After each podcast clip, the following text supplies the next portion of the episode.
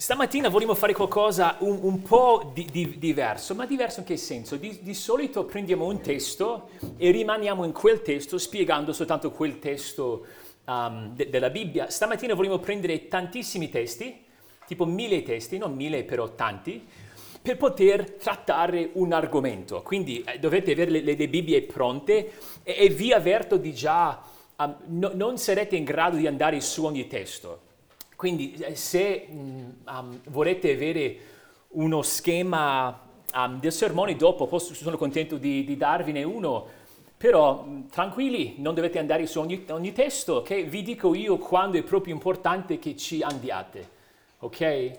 Preghiamo e poi possiamo iniziare. Signore,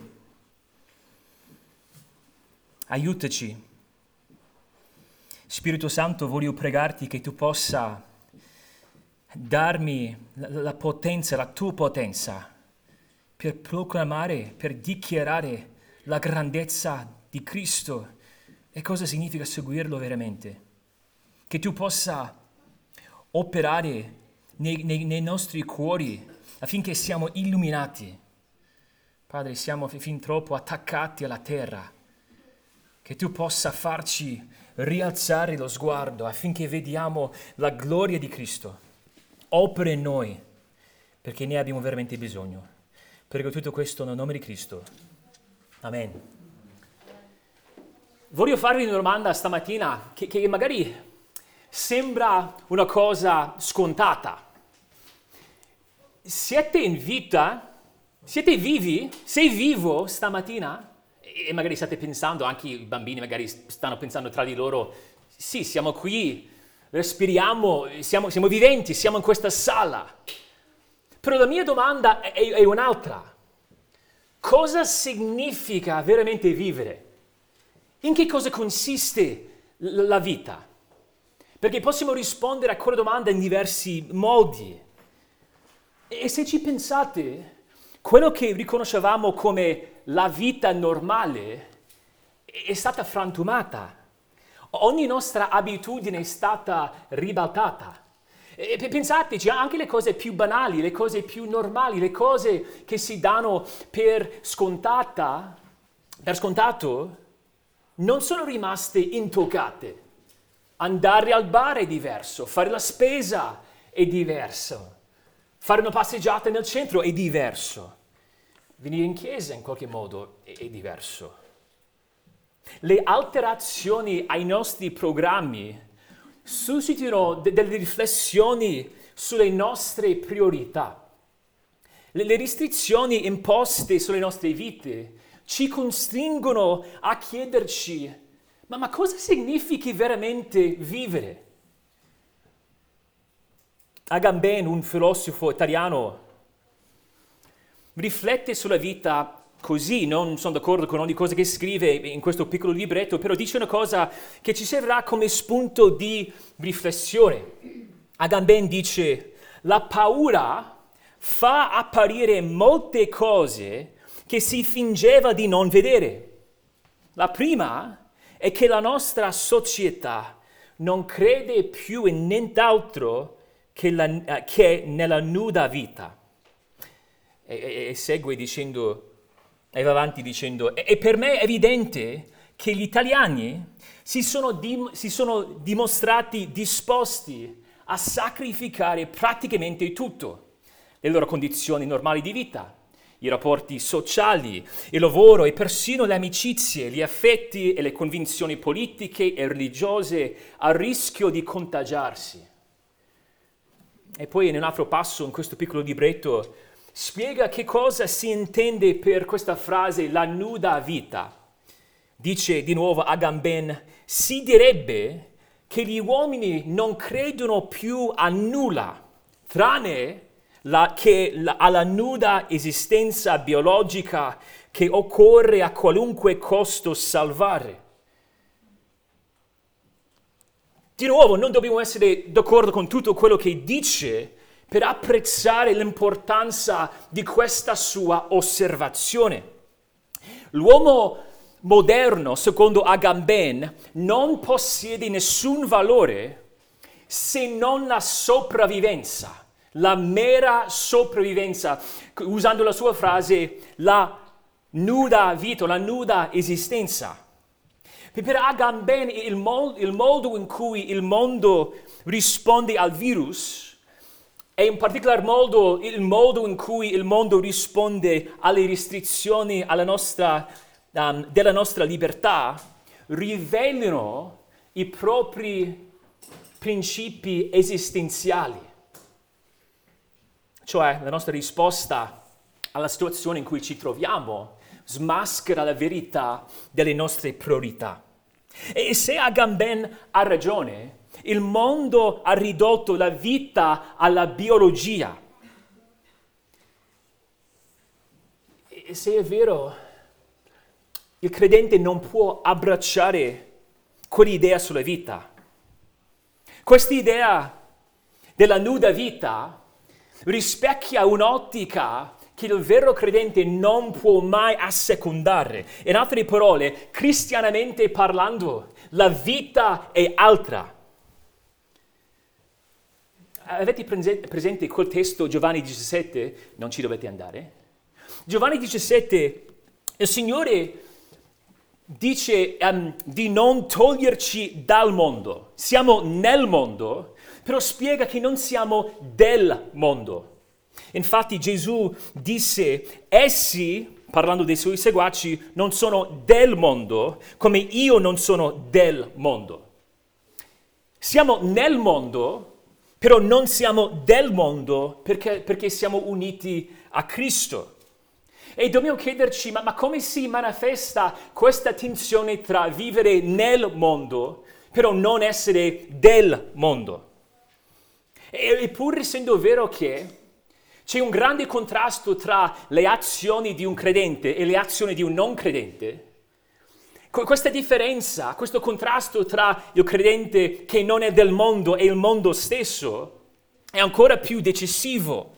Sto parlando dei nostri principi fondamentali, la nostra ottica, la nostra visione del mondo, la nostra definizione della vita.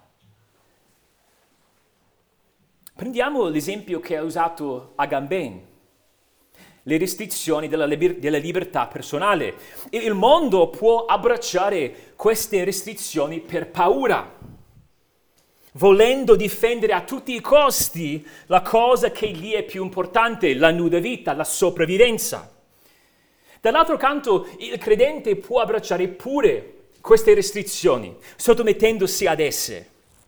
Però la sua motivazione deve essere un'altra non può agire per paura o per la paura incredula, proprio perché la paura incredula si radica in un concetto della vita che non condivide il credente. Le cose che guidano le nostre vite sono diverse dal mondo. Vivere nel mondo senza essere del mondo significa vivere alla luce di un'altra definizione della vita che il mondo non comprende. Il mondo sta sempre cambiando, però sembra più che mai che stia cambiando. E dobbiamo essere dunque più che mai pensatori, affinché possiamo riorientarci ai fondamenti della nostra fede in ogni momento della nostra esistenza, in ogni epoca storica, la Chiesa deve chiedersi ma cosa significa vivere per Cristo ora? Il, il mondo non può rispondere per noi a quella domanda. I cristiani sono da sempre un popolo riflessivo e libresco. Riflettiamo sulla vita alla luce di un libro, il libro. E stamattina sarà un appello alla riflessione alla luce della Bibbia. Sapete una cosa? Biologicamente parlando, siamo vivi sì in un certo senso, ma siamo moribondi, tutti quanti. Ed era così anche prima che ci fosse il virus. Il virus e la nostra risposta adesso non fa altro che farci risvegliare a tal fatto. Però spiritualmente parlando, nasciamo morti, nasciamo separati da Dio e pertanto Dio deve operare una trasformazione nei nostri cuori affinché possiamo vivere veramente. Potete andare a 1 Timoteo 5. 1 Timoteo 5 e vogliamo arrivare al versetto 6 e, in questa lettera in questa parte di questa lettera Paolo sta parlando del modo in cui la Chiesa deve prendersi cura delle vedove. E nel versetto 5 eh, c'è, c'è una vedova che ha posto la sua speranza in Dio, che viene messa in contrasto con un'altra vedova, quella nel versetto 6 che si abbandona ai piaceri, e guardate questa frase, benché viva, è morta. È viva biologicamente, fisicamente, ma è morta spiritualmente. E a proposito, questo è lo stato di ogni persona che non conosce Gesù Cristo. E sappiamo tutti quanti Efesini 2, mi, sembra, Efesini 2, che parla del rimedio. Ma, ma Dio, quando eravamo morti nei peccati, ci ha vivificati con Cristo e per grazia che siete stati salvati. Stamattina se tu sei in Cristo, eri morto nei peccati, però ora sei vivo a Dio in Cristo. E dunque il modo in cui definisci la vita è diversa. Voglio darvi tre affermazioni che rivelano il battito cardiaco della vita vera. Tre affermazioni che rivelano il battito cardiaco della vita vera. La prima affermazione. La vita vera è consapevole della sua fonte. La vita vera è consapevole della sua fonte. La nostra comprensione della vita dipende dalla nostra comprensione della sua origine. Se crediamo di essere il risultato o il prodotto del caos o del caso, se, se pensiamo di essere evoluti dal povero stellare, incide tantissimo sul modo in cui vediamo la vita. Però se la fonte della nostra vita è Dio stesso, cioè il Dio vivente, è tutta un'altra storia. Salmo 36, 9, potete ascoltare, è, una frase, un, un pezzo bellissimo, dice, parlando al Signore, poiché in te è la fonte della vita. E poi dice, e per la tua luce noi vediamo la luce. Cioè la, la mia vita, il modo in cui vedo, cioè il modo in cui vivo, ha a che fare con la fonte della mia esistenza. Il credente è qualcuno che mantiene stretto il legame tra la fonte della vita e la vita attuale. Andate ad Atti 14, Atti 14.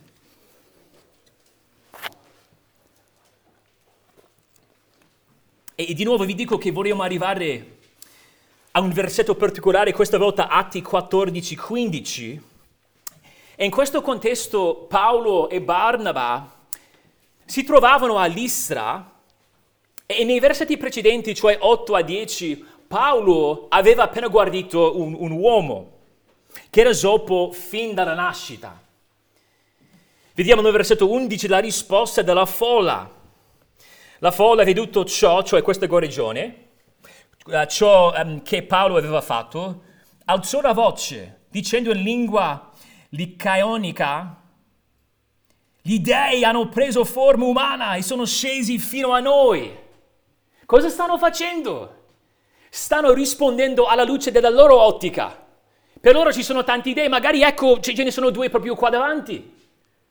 E poi Paolo nel versetto 15 dice, Atti 14, 15, uomini, perché fate queste cose? Anche noi siamo esseri umani come voi E vi predichiamo che da queste vanità vi convertiate al Dio vivente, che ha fatto il cielo e la terra, il mare e tutte le cose che sono in essi.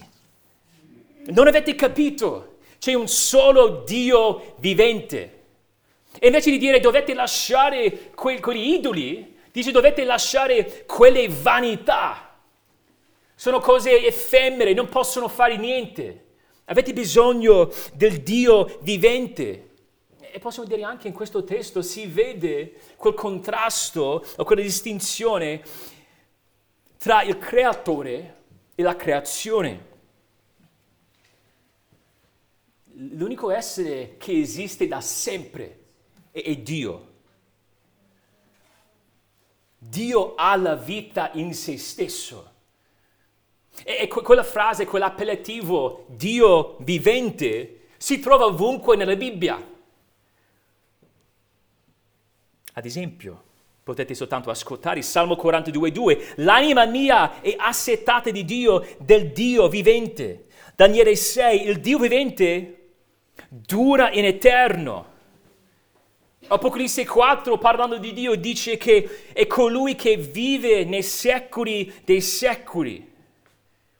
1 Timoteo 6,13 dice che Dio dà vita a tutte le cose. È la fonte della vita. La nostra vita dipende da Lui. Giacomo può dire, Giacomo 4, siamo in vita solo se Dio vuole si deve capire la nostra vita alla luce di colui che ci ha dato la vita. Siamo sempre creature e se vogliamo capire la vita dobbiamo partire da questo punto. Ma vi ricordate l'inizio, la creazione? Genesi 2, 7 ci dice che Dio il Signore, Yahweh, formò l'uomo dalla polvere della terra però non, non si fermò lì. Gli soffiò nelle narici un alito vitale e l'uomo divenne un'anima vivente. La nostra vita, in parole povere, viene da Dio. È il Dio vivente che ci dà la vita.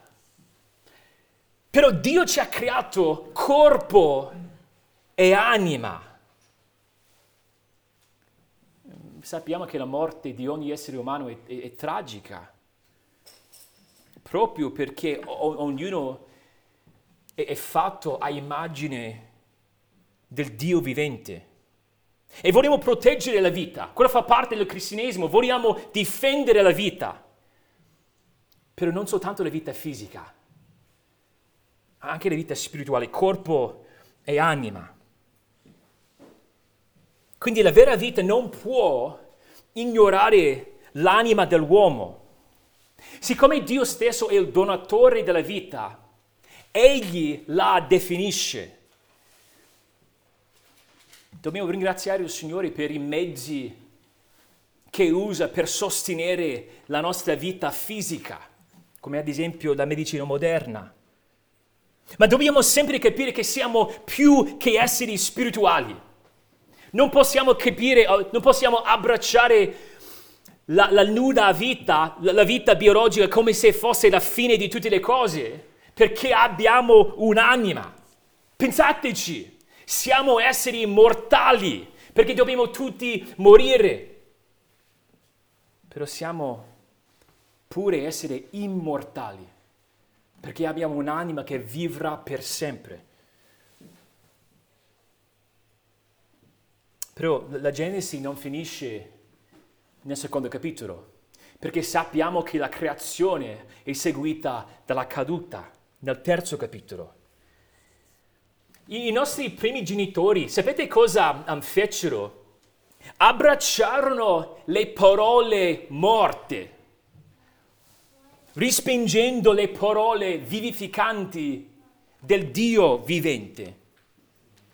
Il nostro Salvatore dice che l'uomo non vive di pane soltanto, ma di ogni parola che, provi- che proviene dalla bocca di Dio. E pertanto, quando Adamo ascoltò il serpente e la sua parola, anziché abbracciare la parola di Dio, in quel momento smise di vivere veramente. Atti 17 afferma che Dio dà a tutti la vita, il, respiro e ogni cosa. Però come figli di Adamo tendiamo tutti a ignorare tal fatto.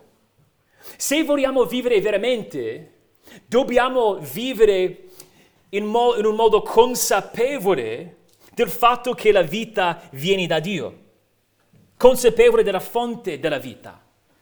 In altre parole, dobbiamo combattere la nostra inclinazione a ignorare Dio e a rimpiazzarlo con, altri, con altre fonti di vita. Andate a Geremia 2. Geremia 2 parla di questa tendenza che si vedeva all'inizio in Adamo, però che si manifesta sempre nel popolo di Dio.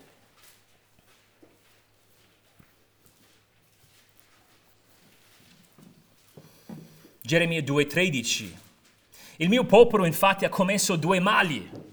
Ha abbandonato me, la sorgente d'acqua viva, e si è scavato delle cisterne, delle cisterne screpolate, che non tengono l'acqua.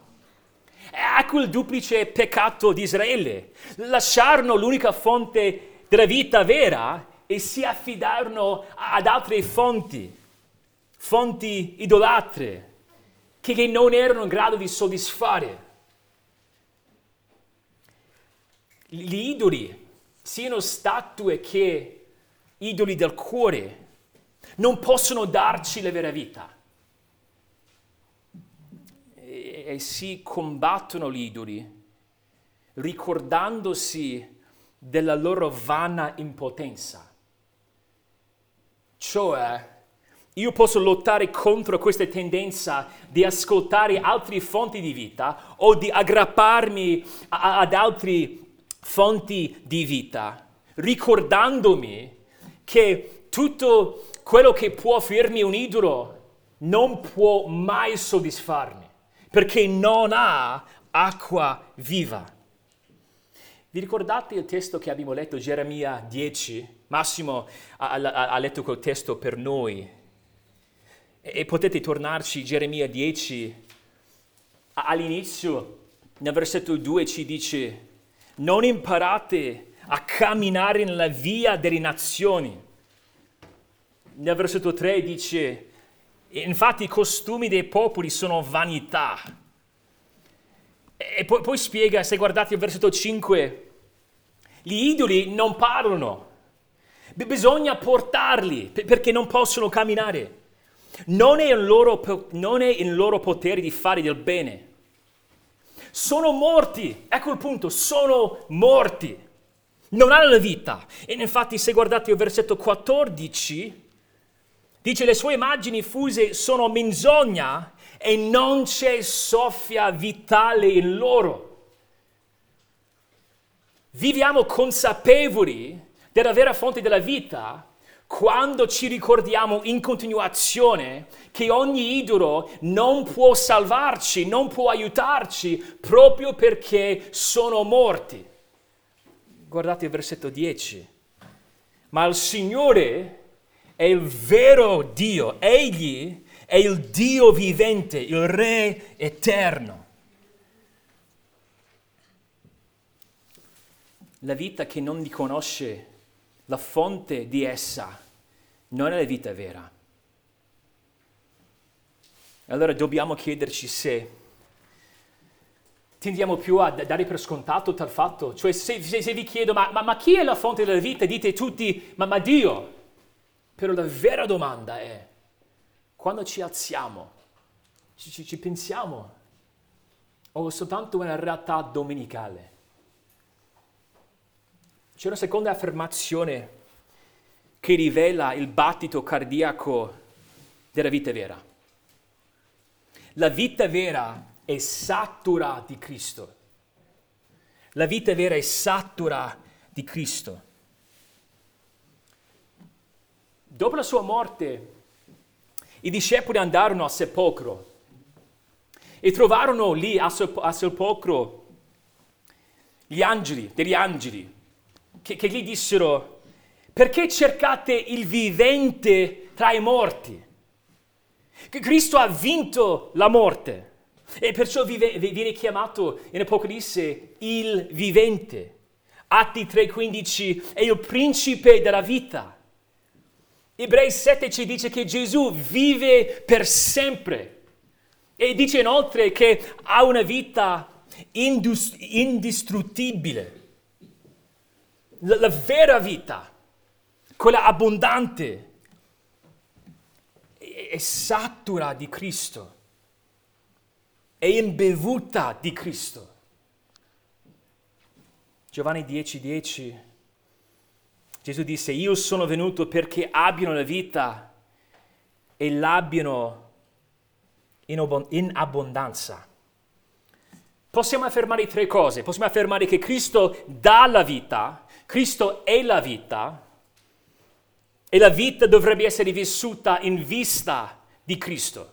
Cristo dà la vita, Cristo è la vita e la vita va vissuta in vista di Cristo. Abbiamo già affermato queste verità all'inizio, Efesini 2.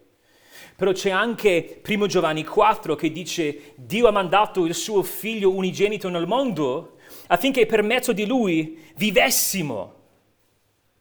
È il nostro rapporto con Cristo che ci permette di vivere veramente.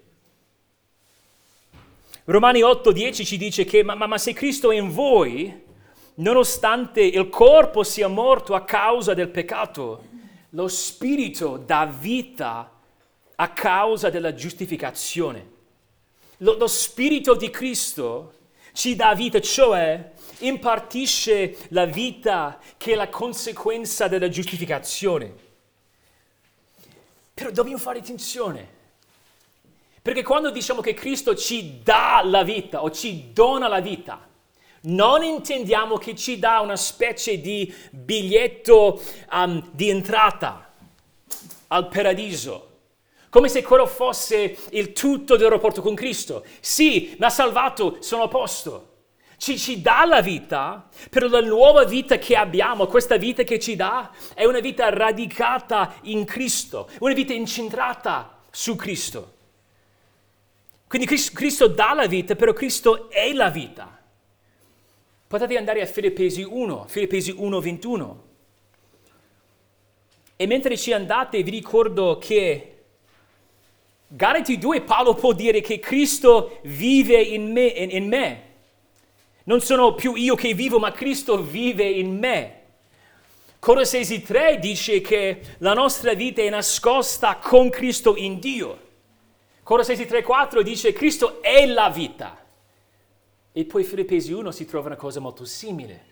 Filippesi 1,21, spero che ci siate, e dice, infatti per me il vivere è Cristo e il morire guadagno.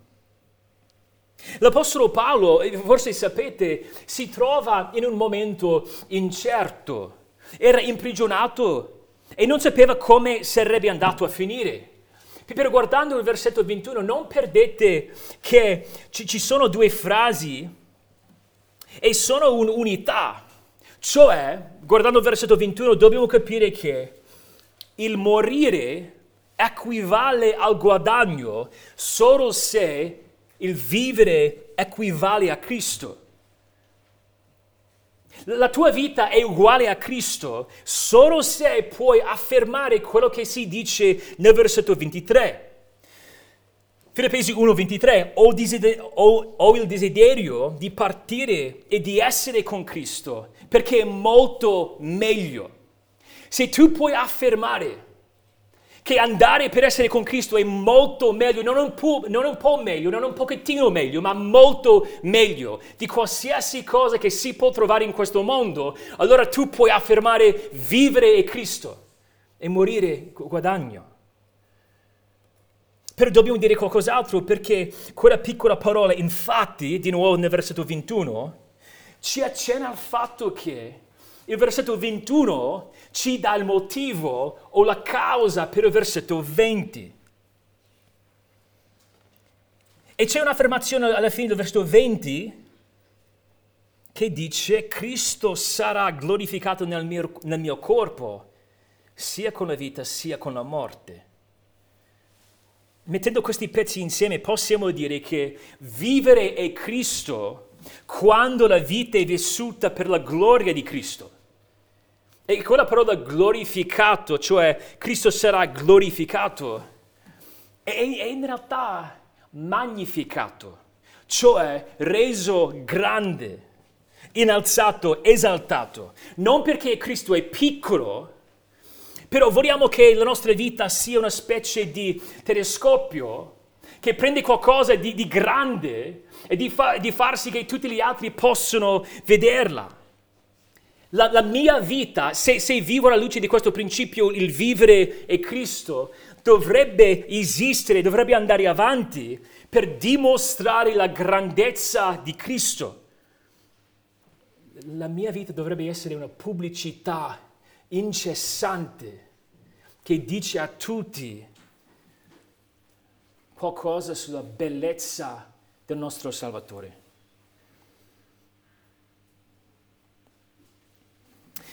Sapete che c'è una grande differenza tra una biglia piccolissima, rossa, e uno zaino che pesa 100 kg.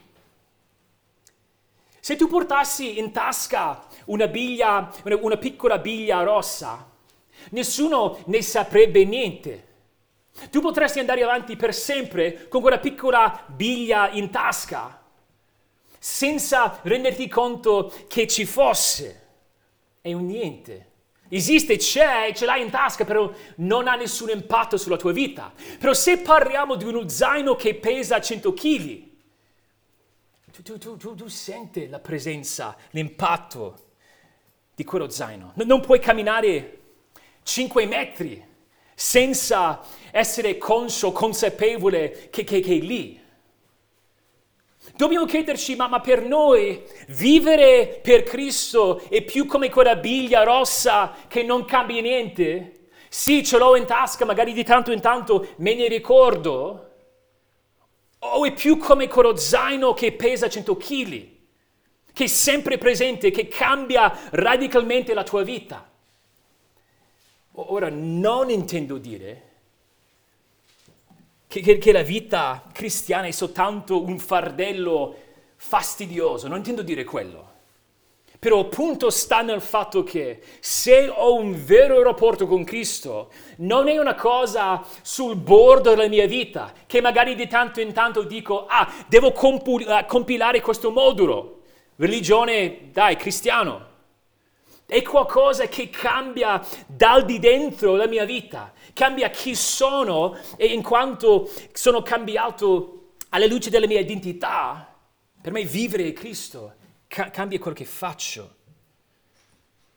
In realtà questo, Paolo parla della vita cristiana in questo testo come, come, come gioia. E se c'è la vera gioia, si, si, si vede quella gioia.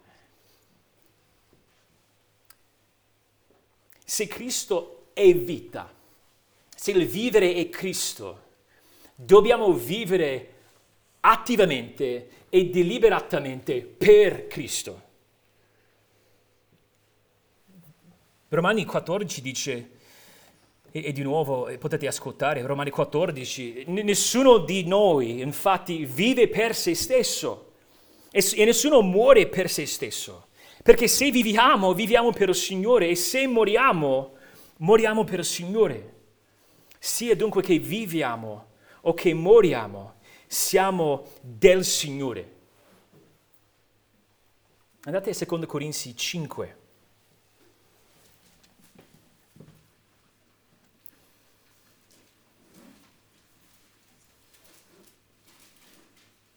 Il nemico del vivere per Cristo è il vivere per se stessi. Secondo Corinzi 5,15 dice che egli morì per tutti, cioè Cristo, affinché, affinché quelli che vivono non vivono più per se stessi, ma per colui che è morto e risuscitato per loro. È risuscitato per noi, è in vita per noi, è tornato in vita, ha vinto la morte per noi. E perciò noi viviamo per lui. Qual è la differenza tra la, la vita ateistica e la vita cristiana? Ci, ci deve essere una differenza. Il cristiano vuole che il suo rapporto con Cristo si esprima in ogni sfera della sua vita. E dobbiamo lottare per non vivere per noi stessi. Quando mi alzo nella mattina, nessuno deve dirmi di pensare alla mia vita fisica. Magari mi alzo pensando, ma uh, mi fa un pochettino male la schiena c'è un po' di mal di testa. Nessuno deve dirmelo di fare così. Lo faccio. Però dobbiamo chiederci se facciamo altrettanto con la vita spirituale. Sto sempre vegliando il mio cuore, badando il mio cuore per vedere se ci sia qualche parte di me che vuole vivere per me, per la mia gloria. Dobbiamo vivere per Cristo e magari vi state chiedendo, ma come? Viviamo per Cristo quando viviamo per gli altri. Infatti la, la, la terza affermazione che rivela il battito cardiaco della vera vita è che la vera vita è rivolta verso la vita altrui. La vera vita è rivolta verso la vita altrui la vita degli altri. Non so se abbiate mai sentito il nome Christopher McCandless. Christopher era un viaggiatore e vagava nell'ovest de- degli Stati Uniti. V- voleva vivere da solo, voleva trovare solitudine non voleva vivere sempre così, però voleva passare questo periodo della sua esistenza da solo. Giunse infine nelle terre selvagge dell'Alaska, aprile 1992. Non era ben attrezzato, aveva poco da mangiare e il 12 agosto scrisse il suo ultimo messaggio e poi Poco tempo dopo, il 6 settembre, fu trovato, il suo corpo fu trovato da due cacciatori. A quel punto pesava soltanto 30 kg. Verso, fi- verso la fine della sua vita, scrisse una cosa affascinante. Scrisse, la felicità è vera solo se condivisa. La felicità è vera solo se condivisa. Noi possiamo affermare in un modo simile che la vita è vera solo se condivisa. Dovresti essere ancora in seconda Corinzi. E il contesto, tutta questa parte di, di secondo Corinzi ci dice come vivere per Cristo. Vivere per Cristo nel versetto 20 significa essere ambasciatori per Cristo. Portiamo un messaggio di riconciliazione, un messaggio di vita, nuova vita. Infatti guardate il versetto 17. Chi è in Cristo è una nuova creazione. Non andiamo in giro spacciando una filosofia che magari potrebbe aiutarti a vivere in modo migliore. Noi andiamo in giro dicendo abbiamo la vita perché abbiamo Cristo. E se voi credete in Cristo non si tratta di un piccolo cambiamento di vita, si tratta di una nuova creazione. Non possiamo non condividere questo messaggio. Vivere significa condividere. Desideriamo che gli altri abbiano la vita che abbiamo noi. Andate a fare pesi di nuovo. Filippesi 2. E in Filippesi 2 Paolo sta parlando de, de, del fatto che do, dobbiamo vivere nel mezzo di una generazione storta e perversa. Filippesi 2,15. Però dobbiamo risplendere come astri nel mondo, alla fine del versetto 15, come tenendo alta la parola di vita. E ecco cosa significa vivere. Vogliamo dare, di diffondere la parola de- della vita. Però non possiamo mai dire, voglio vedere la, la, la vita nasca per la prima volta nel cuore dei, dei non credenti. La, la, vera vita consiste anche nel vedere la vita spirituale crescere nelle vite di altri credenti. Vogliamo incoraggiare coloro che conoscono Cristo. Vogliamo dire ai nostri fratelli e alle nostre sorelle di, di, di, crescere sempre di più in questa vita cristiana. Vogliamo vedere anche loro camminare in un modo sempre più coerente con la vita in Cristo. E vediamo un esempio di questo Filippesi 2 più avanti, nel versetto 30, Epafrodito è un esempio di una vita vissuta bene per gli altri. Filippesi 2,30 dice, perché per l'opera di Cristo che egli è stato molto vicino alla morte, avendo rischiato la propria vita per supplire ai servizi che non potevate rendermi voi stessi. Questo uomo era disposto a rischiare la propria vita per il bene della vita di Paolo. Ecco, ecco una vita vissuta in un modo che piace al Signore. Prima Giovanni 3 dice, noi, noi sappiamo che siamo passati dalla morte alla vita perché amiamo i fratelli. Chi non ama rimane nella morte.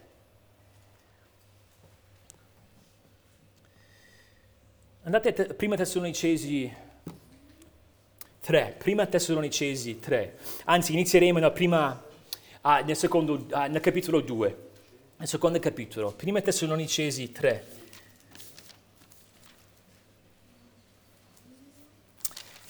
Um,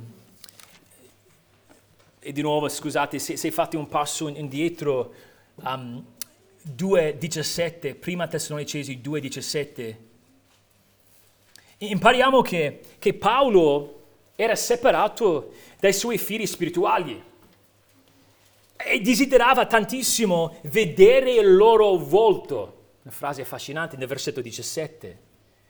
Nel versetto 18 vediamo che voleva andare a trovarli, ma è stato impedito.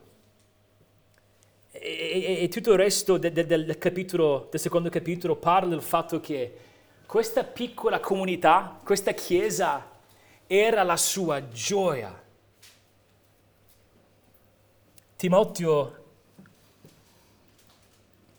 era stato mandato perché loro non ce la facevano di, di aspettare, dovevano avere notizie su questa piccola comunità.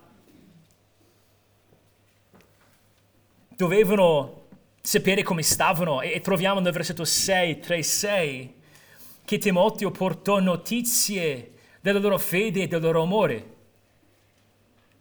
E, e Paolo ha scoperto che anche questi fratelli erano preoccupati per lui. C'era un vero rapporto, un vero legame. E poi nel versetto 7 dice, per questa ragione, fratelli, siamo stati consolati a vostro riguardo, a motivo della vostra fede, pur fra tutte le nostre angustie e afflizioni. Si siamo quasi schiacciati da afflizioni, però sapendo che la vostra fede sta crescendo, ci riempie di gioia. E poi guardate il versetto 8. Perché ora, se stati saldi nel Signore, ci sentiamo rivivere. Per me la traduzione migliore sarebbe viviamo, perché è soltanto quella parola normalissima, vivere. Avete capito quello che state dicendo Paolo? per me vivo, sapendo che la vostra fede è, è vera, è intatta, è stabile. Ecco, ecco la vita, ecco cosa significa vivere. Mores commentando questo testo dice le notizie ricevute da Tessalonica non erano state un passeggero soffio di vigore, ma qualcosa che rimaneva e gli sarebbe rimasta. È qualcosa più della vita fisica, è tutta la pienezza della vita cristiana. La, la vera vita è la vita intrecciata con le vite de, degli altri.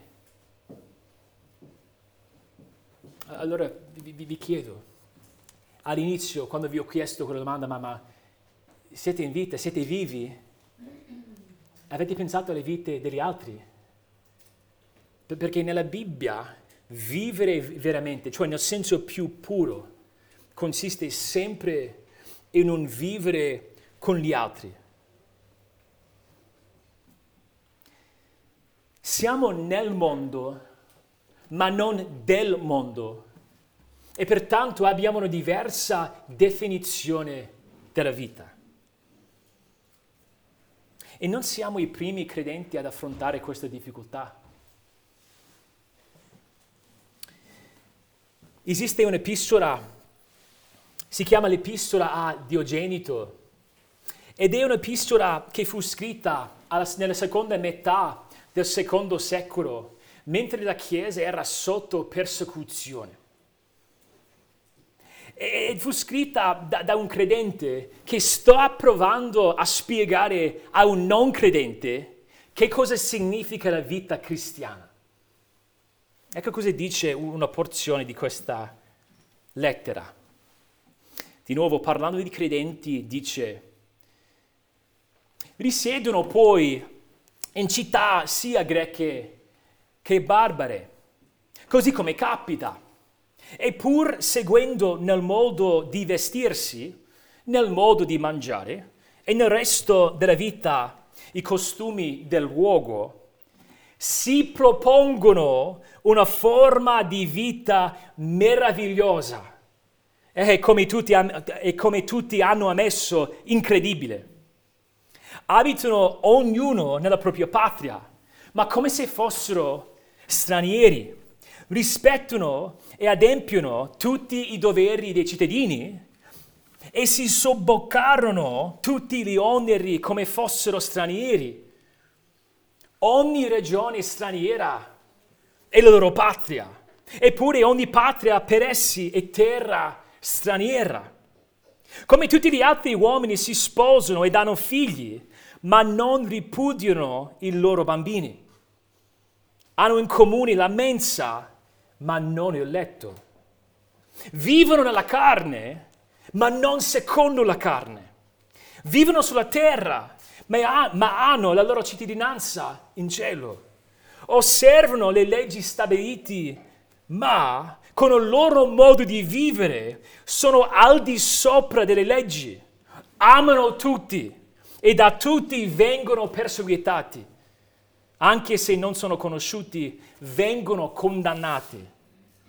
Sono condannati a morte e da, esso, da essa vengono vivificati. Sono poveri e rendono ricchi molti. Sono sprovvisti di tutti, sono sprovvisti di tutto e trovano abbondanza in tutto. Vengono disprezzati e nei disprezzi trovano la loro, la loro gloria. Sono colpiti nella fama e intanto viene resa testimonianza alla loro giustizia. Sono ingiuriati e benedicono, sono trattati in modo oltraggioso e ricambiano con onore. Quando fanno dei beni vengono puniti come se fossero malfattori mentre sono puniti, gioiscono come se si donasse loro la vita. Nel secondo secolo la vita cristiana era una forma di vita meravigliosa ed è, altrettanto tutt'oggi. La vita nuda, cioè la mera sopravvivenza, non sarà mai sufficiente per spiegare l'esistenza cristiana. Co- cosa significa vivere veramente? Sei in vito? Se vivo, sei in vita? Preghiamo.